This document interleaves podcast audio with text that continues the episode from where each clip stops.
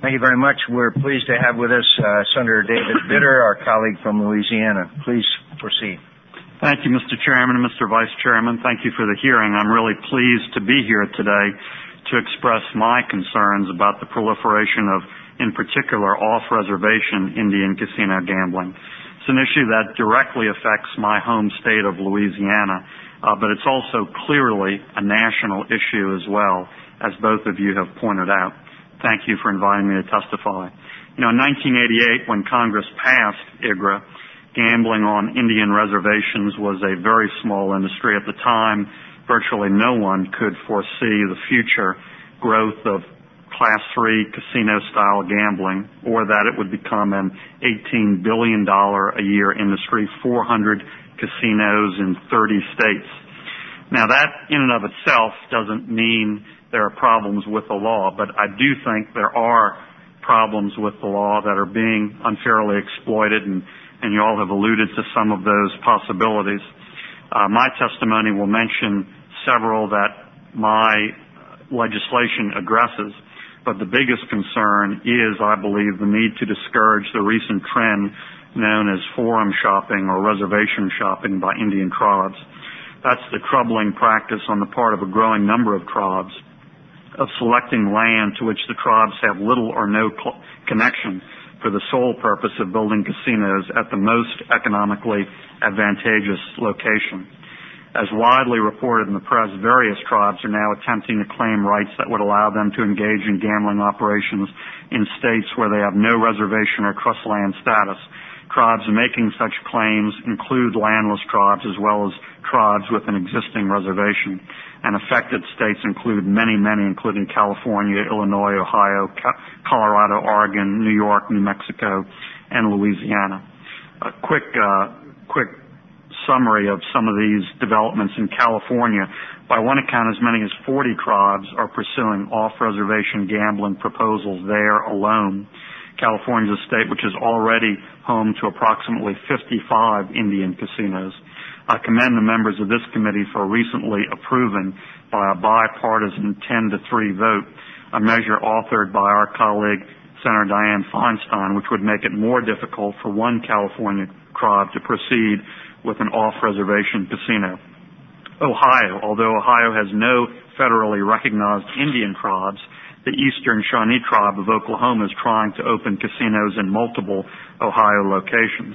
The tribe is pushing its casino proposals with help from non-Indian investors against the wishes of many folks in Ohio. The tribe has sued the state to seek reparations for tribal lands in Ohio that were taken one hundred seventy years ago.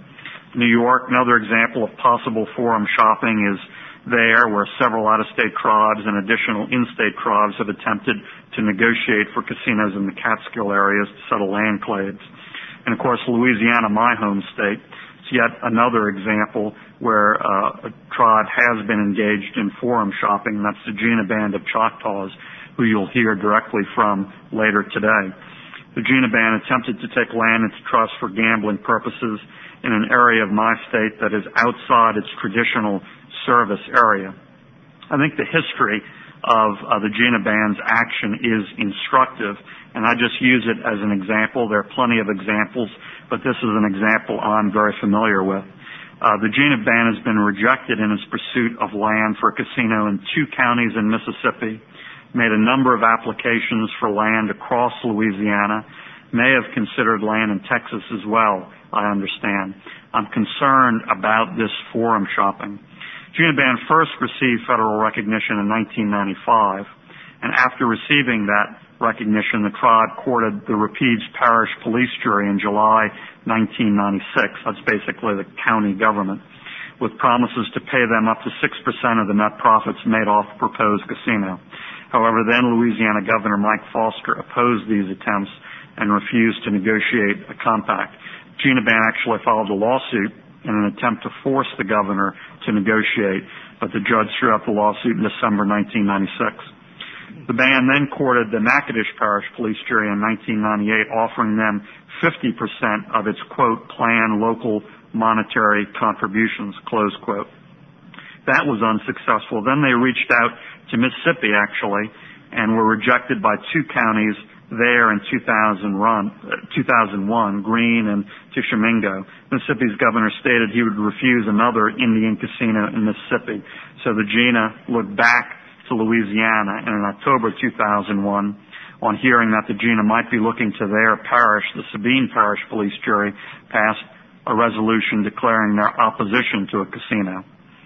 After that, the Jena Band and former Governor Foster then quietly negotiated a compact centered on the town of Vinton in southwest Louisiana and sent it to the Bureau of Indian Affairs for approval in January two thousand two. There was a real outcry about that, particularly in the local area.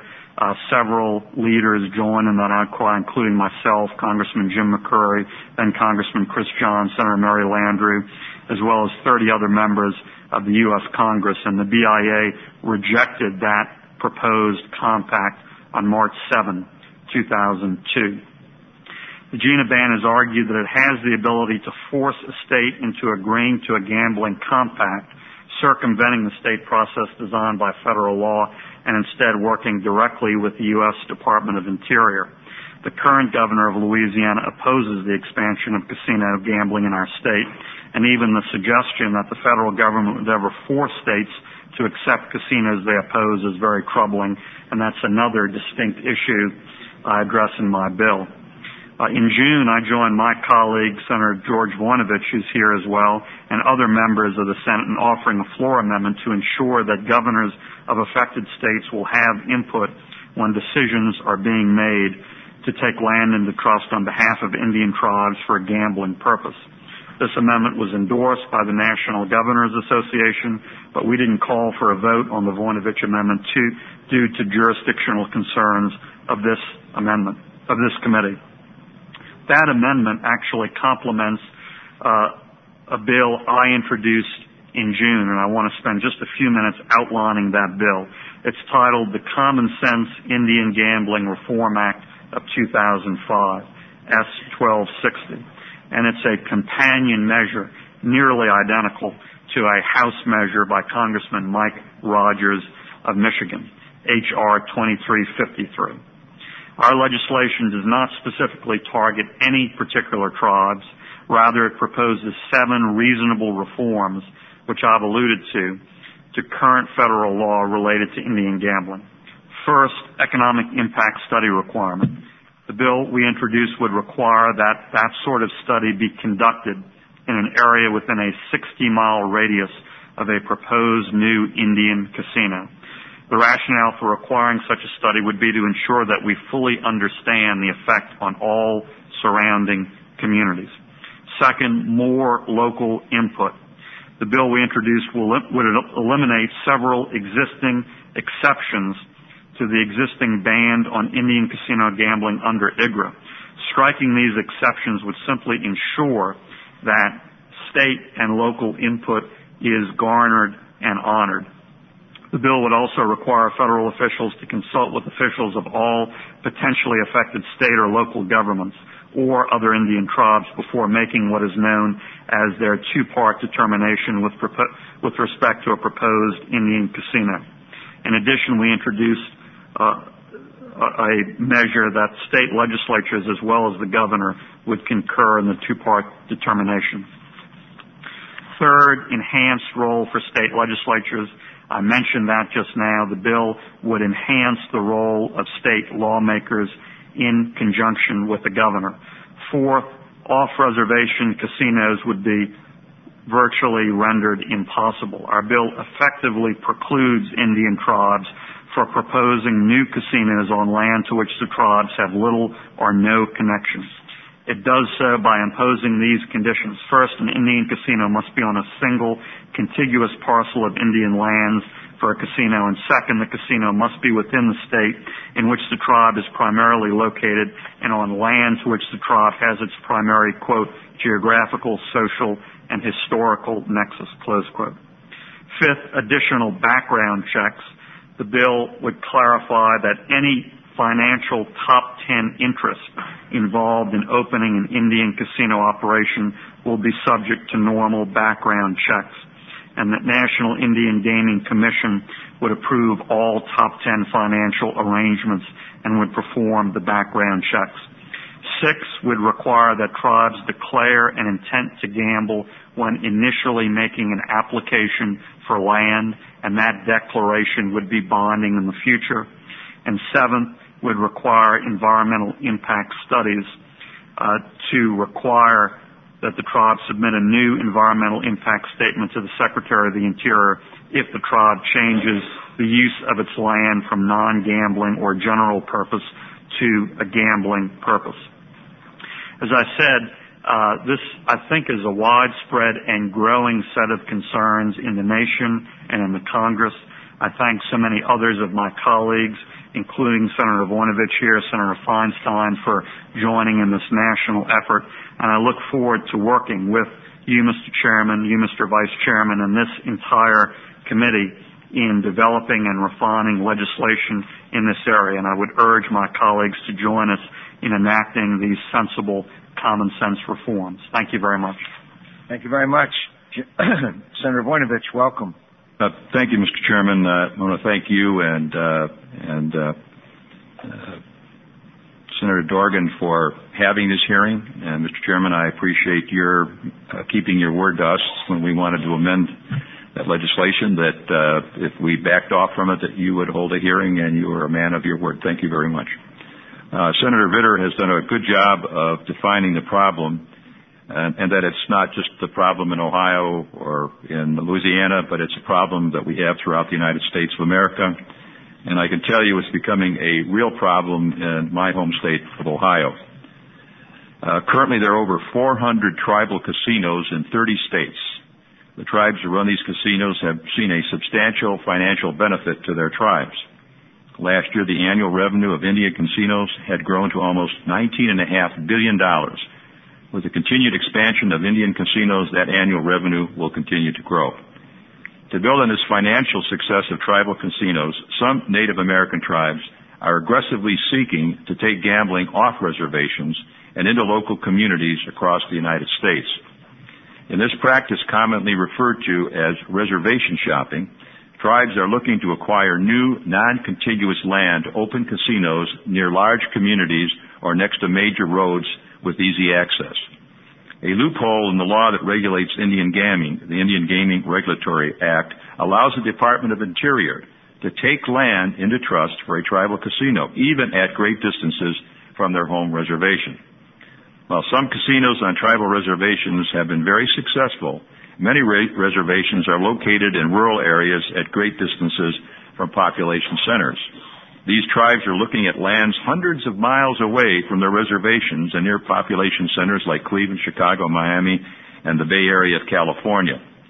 In early two thousand three, a tribe secretly began courting communities in Ohio with the lure of financial gain from casinos. Since then, agreements have been reached between the tribe and four separate mayors in our state to site casinos and their communities under the pledge that a casino complex would bring new jobs and increase their tax base. All of this has been done without any land claims filed or any determination uh, uh, in terms that, uh, that the claims would be successful. The Eastern Shawnee and the developers behind their casino plans are so confident that they can pull off their land claim that they are garnering political support uh, for casinos. Last month, the Eastern Shawnee Tribe of Oklahoma filed a land claim in federal court for the rights to one hundred forty-six square miles of land and hunting rights to four million acres of land throughout the state. And to put this in perspective, Mister Chairman, one hundred forty-six square miles is almost the size of Cleveland and Cincinnati combined. This claim is against the state of Ohio, thirty-six counties in the state, and a number of cities and private landowners. As indicated uh, in this article from the Columbus Dispatch, the Eastern Shawnee's lawyer has stated that the tribe will drop the land claim in exchange for the right to put casinos in these communities throughout the state. Mister Chairman, I ask unanimous consent that this article will be, be made part uh, of the record. The Eastern Shawnee and the groups financing their efforts in Ohio are clearly blackmailing the state, and they are not even being subtle about it. The reality here is that they were looking that they were looking at location and then looking at the legality of bringing a casino after that. By filing this claim, the Eastern Shawnee Tribe is exploiting loopholes in existing federal law. The Indian Claims Commission Act of nineteen forty-six, which was created expressly to resolve land claims against the federal government, required that any claims be filed within five years of enactment. Because the tribe is now precluded from suing the federal government, they're now suing the state. The Eastern Shawnee was successful in pursuing a claim against the federal government in the Indian Claims Commission. In the, in the nineteen seventies, the commission, this was the nineteen seventies, the commission concluded that claims against the government were valid, and Congress appropriated funds to pay these claims.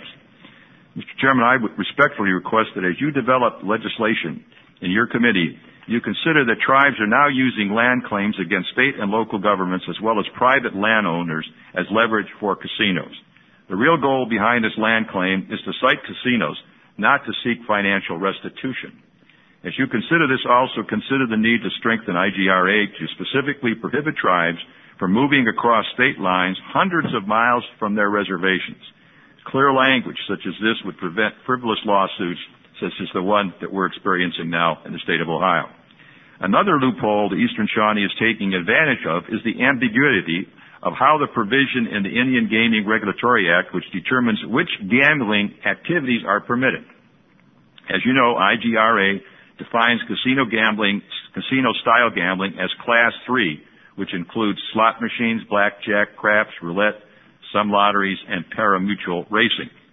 This class of gambling activity on Indian lands can only be, and I quote, located in a state that permits such gaming for any purpose by any person, organization, or entity. It's unclear whether this means that the statutory language should be read and applied in a class-wide or categorical sense, or whether it should be read and applied on an activity-by-activity basis. District and circuit federal courts have both considered this question. In nineteen ninety-one, a district court in Wisconsin ruled that if a state permits one type of Class three gaming, then all other types of Class three gaming can be con- conducted in that state under I G R A.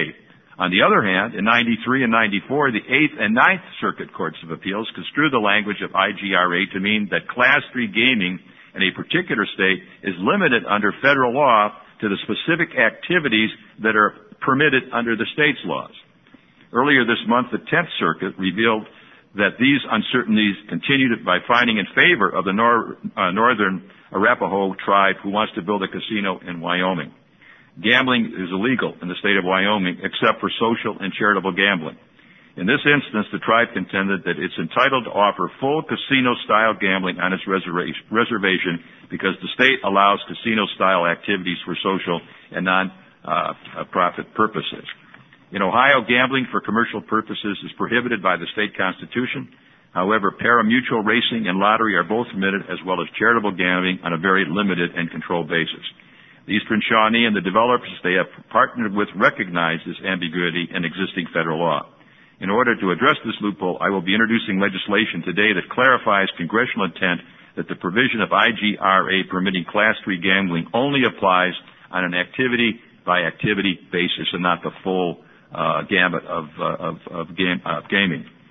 Mister Chairman, I respectfully request that you hold a hearing on the questions that are raised by the ambiguity in the law, and that you consider my bill as you develop legislation to address the unintended consequences of the Indian Gaming Regulatory Act. The Eastern Shawnee already operates a casino on the reservation at the border of Oklahoma and Missouri. Chief Enyart testified before the House Resources Committee earlier this year that their economic potential is limited by the rural character of where the casino and reservation are located. This tribe has been courted by investors with the attraction that they can find dollar signs out of state. Dollar signs that will make, they will make at the des- detriment of my constituents. Ohio is a much larger and more populated state. In fact, the population of Ohio is more than three times the size of the population of Oklahoma. The Eastern Shawnee and the financial backers of their proposals are promising local communities in Ohio that casinos and gamblings will address the economic problems Ohio is facing right now. Mister Chairman, that is another issue that I encourage you to consider as your commi- con- committee continues to investigate this issue. Who's actually funding the efforts to bring India casinos off reservation and across state lines? Who are these people? In Ohio, it is well recognized that the Eastern Shawnee efforts are being paid for by a number of, quote, unnamed private investors. Now think about that. Is this the tribe, or are these unnamed private investors that are promoting this so that they can benefit uh, substantially from the proceeds that the Indians would garner from locating one of these casinos in a state like Ohio? With private investors such as these, Indian gaming and its consequences have gone far beyond what was originally intended by Congress when I G R A was passed. This has become a gigantic shell game. Instead of righting earlier wrongs against tribes, we are no longer looking at giving tribes the self-sufficiency needed for economic gain, but rather lining the pockets of investors with large sums of money. Mister Chairman, this issue is ultimately a public policy question. I oppose gambling in all forms, whether commercial or Indian. To me, this is ultimately a question of states' rights, one that our founding fathers addressed in the Tenth Amendment. I believe that states should have the authority over whether or not to allow for gambling within their borders. However, in Ohio, we are facing blackmail by Indian tribes and the financial backers who are funding these efforts. Uh, I just want to thank you very much for, for doing this. I, I think that this proliferation of, of casinos, uh, Indian casinos around the country is something that we all ought to be very, very uh, concerned about. And, and it goes far beyond anything that was anticipated in terms of rightfully reimbursing these tribes uh, for what was done to them uh, or to fulfill the treaties that they signed that uh, that we did not fulfill. I thank you very much. I thank you both for being here, and it's been very helpful, and obviously there's a, some passion associated with this issue, and I thank you for your input, and we look forward to working with you. All right. Mister Chairman, let me uh, thank both of the uh, witnesses. I, I don't have any questions because they have well and uh, and very clearly expressed their interest in this, and as you said, with, in, with great passion as well. Let me ask consent to have Senator Inouye's opening statement put in the record at this point. Without objection. And um, your your comments are very helpful to this committee, and we appreciate very much your being here. Thank you. All right, and I would just like to add again, as uh, one of the... Uh, authors of the Indian Gaming Regulatory Act, no, we never anticipated that gaming would turn into as large and widespread involvement uh, as it has. And as you mentioned, Senator Voinovich, one of the decisions of the courts that basically said that full-blown gaming can take place if there is charitable gaming taking place. In other words, one Las Vegas night a year then equates to full-blown twenty-four seven gaming. It was a court decision, and that certainly had a great effect on the proliferation of gaming throughout uh, throughout America. I thank you both very much. Thank you. Thank you. Thank you.